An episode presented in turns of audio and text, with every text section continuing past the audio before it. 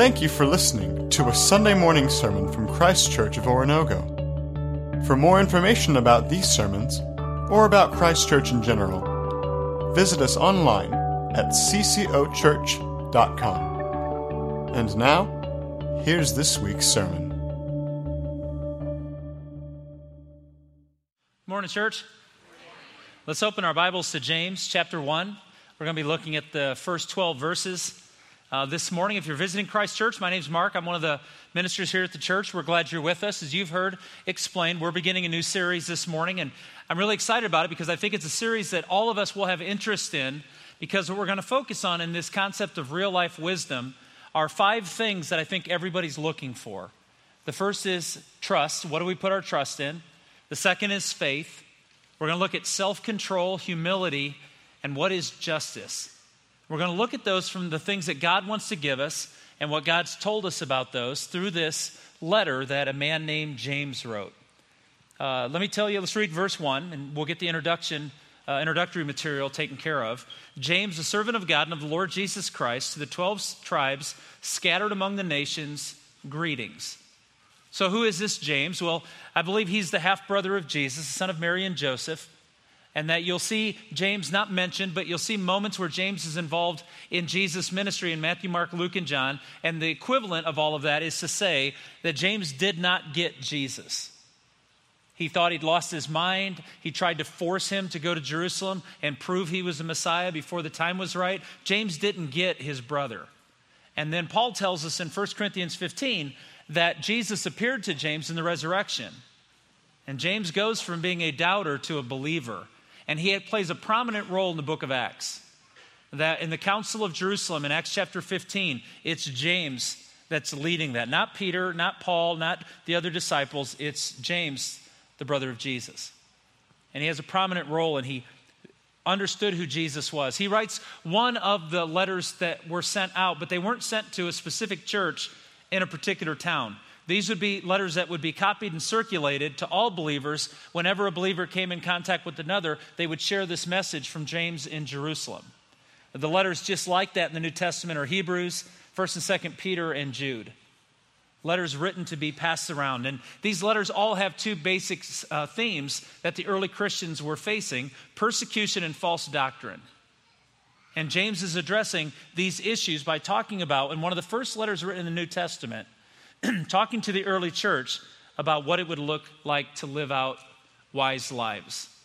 In the face of persecution and false doctrine, what does following Jesus look like each and every day? One of the most practical letters, people say often, this is one of my favorite letters in the, in the or books in the New Testament. I'd like to define wisdom as we go forward this way. Wisdom is seeing life from God's point of view. We're wise when we see life from God's point of view and we respond. Now, normally when you get a letter, we look and we'll see a return uh, uh, address on a letter. Now, just yesterday, something funny happened. I was out, I was in my own personal heaven. I was listening to a baseball game on my lawnmower cutting my yard. It was just like my own personal space, and I love that moment. And Heather came out of the house holding an envelope in her hand, and she waved at me to, to shut the mower down. So I turned off the blades and I shut the mower down. I took my headphones off, and she handed me this card, and she had a look on her face that made me like suspicious. She said, Read this. And I thought, oh, well, who's it from? And she said, Read it. I said, But who, who's it from? Do you, do you, know, is it a good letter? Is it a bad letter? And she's like, Read it. Well, she, what she doesn't understand is, I don't want this to appear to be whining, but every now and then, when you're the minister of a church, you get letters that's less than complimentary. Let's just put it that way. And so long, I mean, you would think within the church it would be about love, but normally it's about what an idiot I am and how I should find something new to do with my life. Now, since I moved here, y'all are a lot, nicer than where I came from. But anyway, um, so what Heather doesn't understand is after about two years of ministry, I made a rule given to me by a guy that mentored me that the first thing I do is if the letter is not signed, I don't, I won't read it. I just throw it away. And because there's no way to make peace. There's no way to seek forgiveness. There's, there's no way to have an adult conversation if someone's just firing you unsigned letters. You get it, right? I hope that doesn't come across as a whine. So, what I wanted to find out was did my wife just read a, read a letter from someone telling me I need to find a new job? And she's like, read it. Well, anyway, I read it. It was a nice letter. It was something we both laughed about, and I went back to my own personal uh, heaven. But When you read James' letter, it's one of those letters that's startling. He opens and says, This is who I am. And then verse 2, he says this Consider it pure joy, my brothers, whenever you face trials of many kind. What? That's how you open a letter? No pleasantries? No, I hope things are going well. How's the wife and kids? No, it's this. Life's going to be really hard. I hope you're taking it well. Oh, I'd put that letter right with those unsigned letters. They'd be like, Yeah, yeah, later, dude. I don't need this. But this is how James begins. And he, he opens in verse 3 by saying, Because you know. That's a key phrase for James. Because your attitude is determined by your understanding. Your actions is determined by your understanding. The, the way you live your life will be based on what you know to be true. That's why we're beginning this first chapter with the word trust and understanding it. You see, as a pastor, I, I, need you to know that you do need to understand some things so that you're not led by every trend and by feelings. Feelings are good, but feelings are not the way you can live your life. You can't live your entire life eating pizza because it feels good. You have to make some adult decisions every now and then based on nutrition and other things that would be of value to you. And so James opens right away by saying, James writes the letter because it would have been on a scroll or parchment. So they would write who wrote it up front so you would know. And then he goes right in. He says, If your life is hard, if you face difficulties, I hope you're finding joy. Because he's going to give us some realities we need to know. Here's the first one difficulties are inevitable. That's what James tells us right there in verse 2. Whenever, not if, when you face trials, it reminds us of the words of Jesus in John 16 he told his disciples, and he wasn't embarrassed of this. I have told you these things so that in me you may have peace. In this world you will have trouble, but take heart, I have overcome the world. Jesus wanted the disciples to know that when we followed him and we pursued the path of holiness in today's world, in his world, in any world, when we live outside of God's will and we've jacked this world up and we've made choices that have ruined things for everybody, he says it's going to be difficult. So when you face trials, he said, remember, I'm the one who overcomes the world, not you. He wasn't making fun of that, of us. What he was saying was, you have not been empowered by God to fix everything in your own might, by your own strength. You haven't been empowered to do that. You've been given the opportunity through Jesus Christ to make those differences. I read this and I thought it was funny, and one service did, one service didn't. So you're the tiebreaker. Here we go. Everyone is a problem, everyone has a problem or everyone lives with a problem. There you go. Good. All right. I knew it was funny. Okay, so difficulties are inevitable. Second of all, difficulties are unpredictable. Verse 2 whenever you face problems. Now, the Greek word that's translated in this particular uh, version, the word face in the Greek literally means to fall into unexpectedly. It's the same word that Jesus used in the story of the Good Samaritan when he said the man fell among thieves. So it's not only inevitable, it's unpredictable. Trials cannot be planned, but your reactions to them can. How you choose to react when things don't go perfectly the way you want them to is something you can choose, and it's an important choice. So they're inevitable, they're unpredictable, and thirdly, difficulties are varied. Excuse me. I get this in verse 2 when it says, Whenever you face trials of many kinds, and I'm told the English translation of many kinds means multicolored. There's uh, a difference in variety, intensity, and duration. And God uses these things to change us. So they're inevitable, unpredictable, and varied. And here's what's produced when we go through difficult times. And I want to pause here. I'm not throwing rocks at people that aren't in this room, but I want to, I want to take away this myth in America that God's ultimate goal in life is that you're happy, wealthy, and healthy. It's not true. Because if, if that's true, he owes Jesus an apology. He was none of those things.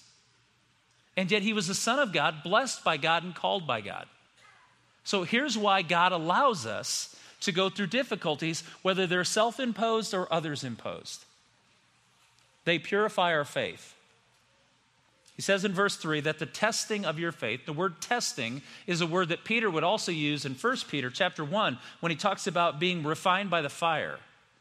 That we're put in circumstances to draw out of us things that never should have been in us, the impurities. The, the way I think of it this way, and, and I'm curious, uh, let me know if you've experienced this. If you've had the blessing of God to have a child, have you ever had moments in life when you watched your child behave poorly? And the thought that came to your mind was, of all the things in the world to get from me, why did you get that? Am I the only parent, or has anybody else experienced that? Okay. There's attitudes in both of my boys show, and I think, man, I mean, I have two good things in me, and they didn't get either one of those. They got that. And I wish I hadn't given it to them. What God's trying to do in difficulties is take things out of us that He never desired were in us. Second thing, they demand patience. He says in verse 3, it develops perseverance, the ability, and I'm, I'm told the Greek word there means the ability to stay under pressure. We don't like pressure, we don't like stress. It's not a natural thing for us. So we learn to run from it. We learn to pretend it doesn't exist. We, we try to drink it away or drug it away or have relationships or spend it away. We work really, really hard to get ourselves out of anything unpleasant. And sometimes that makes sense, but sometimes it's the worst thing we can do. So God uses problems to teach us things.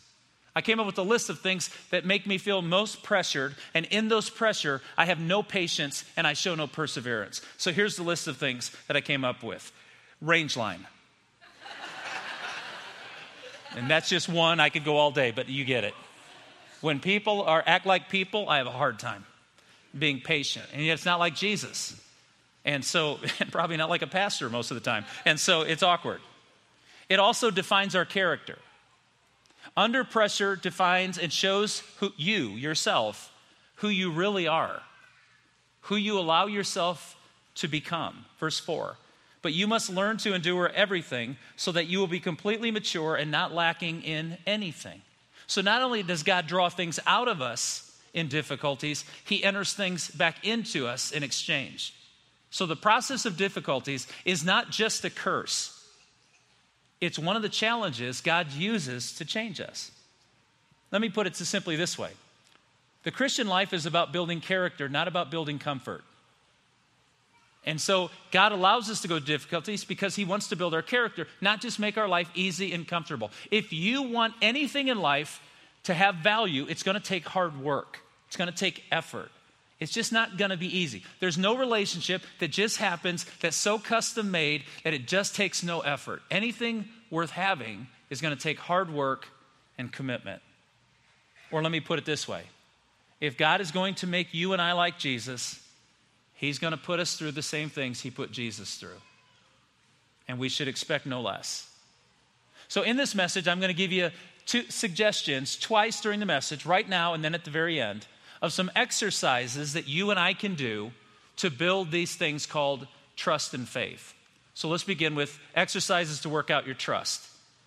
James tells me in my reading of this to choose joy, to worship through it is the easiest way to say that. Is to worship God in spite of my circumstances, not because of them, is to choose joy. He says, My friends, this is a different translation, contemporary English version. My friends, be glad, even if you have a lot of trouble. Rick Warren once said, We don't rejoice for the problem, we rejoice in the problem. That's when the testimony of a believer has the most impact in the community, is when our light shines when everybody should expect our light to go out. So we worship through it. He says, Consider it all joy. So it's the Olympic season. So let me default to a sports analogy. If Michael Phelps thinks that because he's Michael Phelps, nobody else in the pool is going to give their best effort, he's a fool. And the reason that he's won as much as he's won is he's incredibly talented, he's incredibly dedicated, and he doesn't go into any race thinking it's going to be easy. Or if I can simplify it, a football player who thinks they're going to be allowed to run the ball and never get knocked down shouldn't be playing football. And a Christian who believes following Jesus is going to be met with parades, support, and nothing but encouragement, encouragement will not make it to the finish line because we are running in the opposite direction of our opponents and they are trying to take us out. So, this is the challenge. When life gets hard, you make the choice in advance to worship through it. Because wisdom is seeing things from God's viewpoint, not just what I desire, not just what I want. The second thing we can choose is choose submission. We rely on His understanding rather than our own. I said it earlier, let me reiterate. One of the things as a pastor that I have to do scripturally is show you that you can't rely on trends and feelings. You have to rely on what God has said. James 1 5. If any of you need wisdom, is that you? It is me. If any of you need wisdom, you should ask God, and it will be given to you. God is generous and won't correct you for asking. So, why should I pray for wisdom? So I don't waste the opportunity to grow. Because I think I can say this, at least in my own experience. I believe that if I avoid circumstances that God has put me in to try to grow me, He will bring me back to them. It will be like running a drill in any sport I've ever coached. If the players don't do it the way I want them to do it, we're going to run the drill until they do. Because I may not be able to perform athletically as well as them, but I know what they're supposed to do. And God says, No, no, I'm going to show you that I'm going to keep you in this circumstance till you learn the valuable lesson that makes your character grow, and we purge from you things you don't need. One of my favorite passages in Scripture, probably since I was a little kid, when, when anybody asks me what's a passage that I rely on, being the hard headed person I am, Proverbs 3, 5, and 6 is what I'll land on. Trust in the Lord with all your heart and lean not on your own understanding. In all your ways, acknowledge him, and he will make your path straight. What I love about this passage is God's doing all the work. All I have to do is trust him. All I have to do is know what the Lord has said and put it into practice. Because wisdom is seeing from God's point of view what he's choosing to do. So, why is this important? James tells us why it's important that even in difficulties, we choose to trust. Verse 5 If any of you lacks wisdom, you should ask God, who gives generously to all without finding fault, and it will be given to him. And when he asks, he must believe and not doubt, because he who doubts is like the wave of the sea, blown and tossed by the wind. That man should not think he will receive anything from the Lord. He is a double minded man, unstable in all he does. I'm told that the word double minded that's translated in the English is actually the Greek expression of two souls, or someone who's two souled, S O U L E D. It's a person who has one soul they're feeding one thing, and another soul they're trying to feed another thing, and wondering why they're unstable and imbalanced. And I don't know about you, but I've made those choices. There have been seasons in my life that I tried to live Monday through Saturday to build my own kingdom, and on Sunday to build His, and it doesn't work. James says you can't do that. You have to choose who you trust. Trust the kingdom builder of your own name or the kingdom builder named Jesus who's building a kingdom that will last forever and the enemy can't take it down. Verse 7 that man should not think he will receive anything from the Lord. God will not barter with us for our attention. God will not, uh, he will not, because his jealousy won't allow him to sit by while you serve another God and then try to serve him or love him or worship him. He deserves it all. And so James says we can't be double souled, we can't be double minded. And God gives us wisdom through our faith. Verse 5 If any of you lacks wisdom, you should ask God, who gives generously to all without finding fault, and it will be given to him. So it says that the God who gives, and the word gives is continuous. It's, it's the form of language that says now and then and in the future. So it's a God who gives continually, a God who gives generously, and a God who gives because he wants to. I love it, without finding fault. God's not in heaven going, okay, you keep asking, here, go to your room. No. He's a God who loves to give. And here's the good news, and this is what we don't know about our God, or we don't think to live it out. That God is not a God who doesn't want to bless us unless we're inconvenient or we've been good. God wants to bless us all the time. The thing that keeps us from being blessed is our own choices. It's not that God will only bless us when we've done everything we should have done. No, He blesses us every day, continuously, from His heart and willingly, without finding fault. So let's pause a second. I need you to just answer a question in your own heart. Where do you need wisdom right now? Where are you facing a decision and the truthful answer is, I don't know what I'm to do? Sometimes it may be two good opportunities. Sometimes it may be something that's pressuring you. But where do you need God's wisdom? Because this is what we're told to do here submit your need. If anyone lacks wisdom, James says. So you submit your need. Now, I know, and I'd like to, to dispel a myth. Uh, as, a, as a preacher, people come up to me and, and they'll say to me, Will you pray for this for me? Absolutely. But what I want to say to them is, I'll pray for it if you'll pray for it. Because there's this myth that when I go into my study each morning to have my morning time of prayer with the Lord, that the, the ceiling opens and God floats down and sits in a chair next to me with, and I'm sharing with him my favorite cup of tea, and, and God looks at me and says, You're amazing. At least that's how I picture it. Anyway, that's how I picture you picture it, you know? And so, and he's sitting there, and God says to me, Mark, I'm going to tell you three things no one's ever thought. Use it on Sunday. And so you all think, well, if the preacher prays for it, then I don't need to pray for it. Let me tell you what my prayer life is really like. It always sounds like this I don't know what I'm doing. I don't know what to do next. All these people are relying on me. They think I'm something I know I'm not. What in the world am I doing? God, help me. And I figure if I start my prayers that way, I'm pretty biblical. It, it stopped me from giving God 17 things He needed to do this week to make my life easier. It actually became God, someone's going to call me today and their life's going to be a wreck. And I'm going to say something that sounds smart and it's going to be horrible. I need you to speak through me to teach me what to say. James says, if you have, if you lack wisdom, ask. Remember, I don't know if you've heard this, but wisdom is seeking God's point of view. It's seeing life that way. You see, the world's impressed by knowledge. I know people who know a lot of facts about God who have never had a personal experience with Him. The world loves knowledge, God desires wisdom. Second thing we do is we ask for wisdom.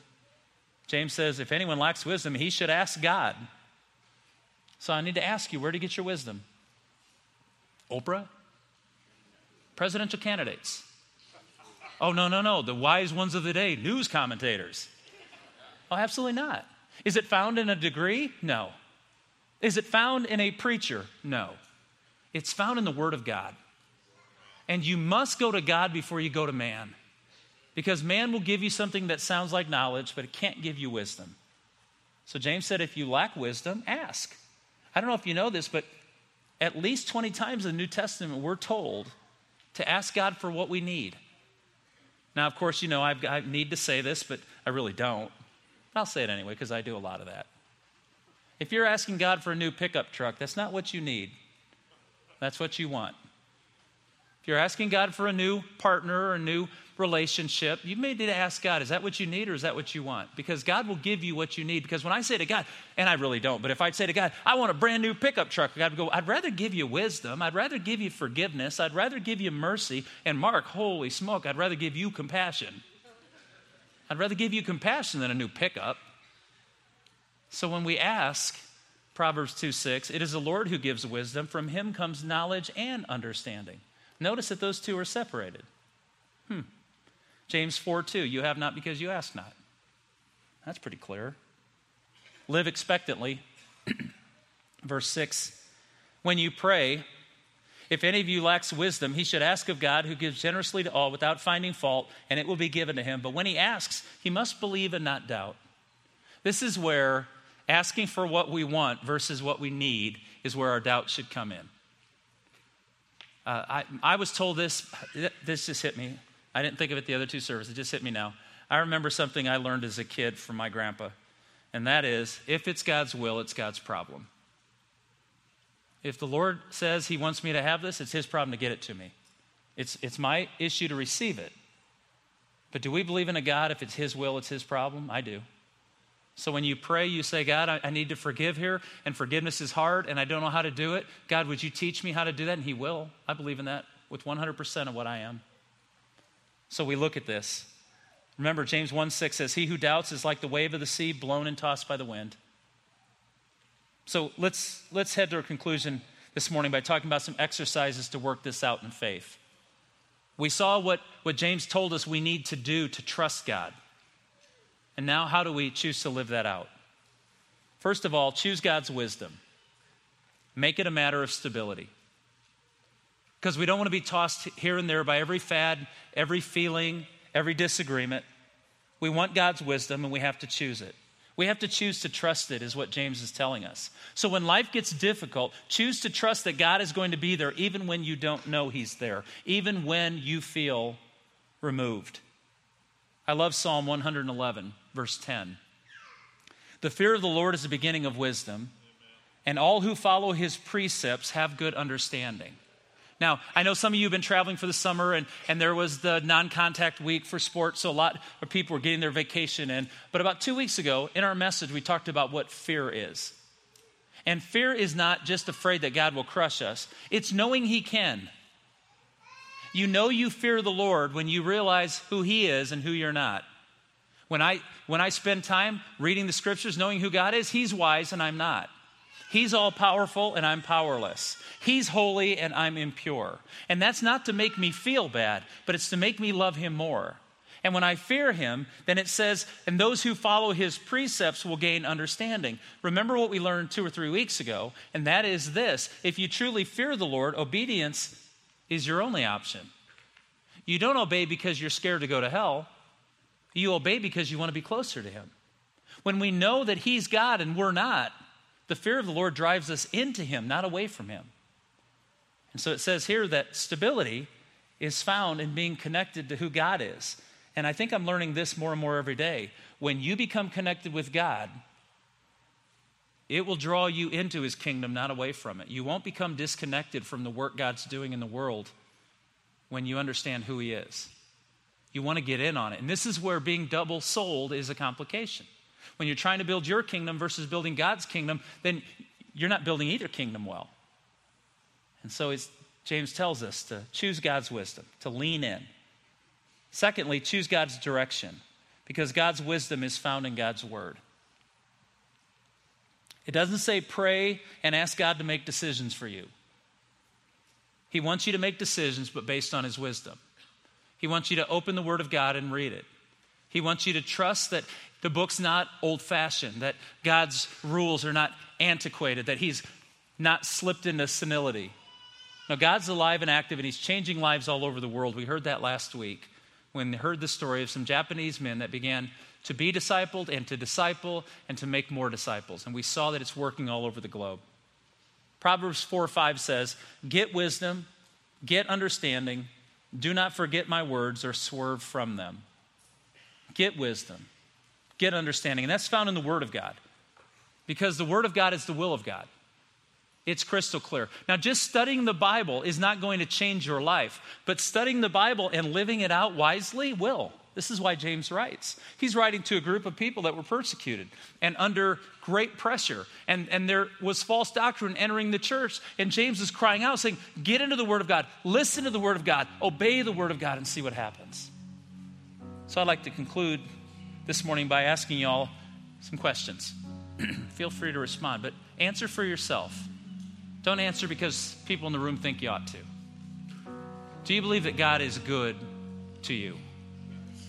Do you believe that God has always been faithful to you and never abandoned you?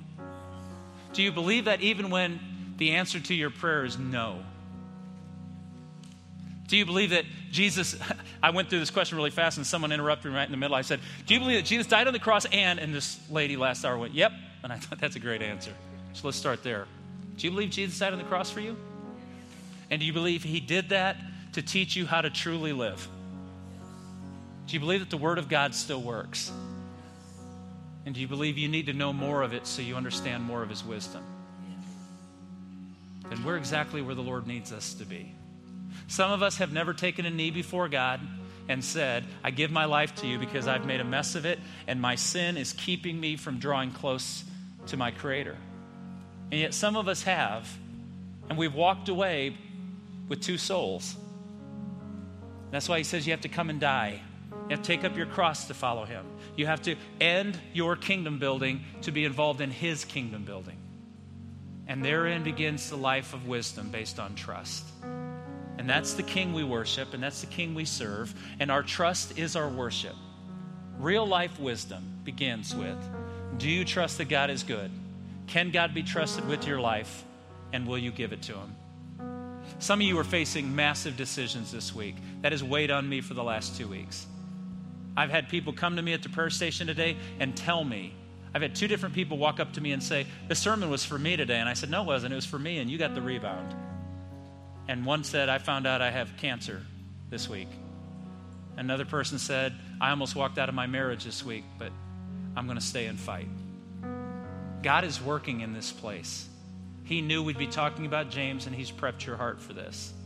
If you have a heavy decision or a decision that you need wisdom on and you want us to join you in praying for that, come to the prayer station. You can come as we begin to sing, or you can wait till the end of the service. A number of us will be out there to meet with you. We want to journey with you. I am praying the same prayer God, I need wisdom to know what to do. If you want someone to journey with you, we, we beg you, come pray with us or write it down on a piece of paper. As Peter said, we will meet this week and we will pray over you and we'll pray over your decision.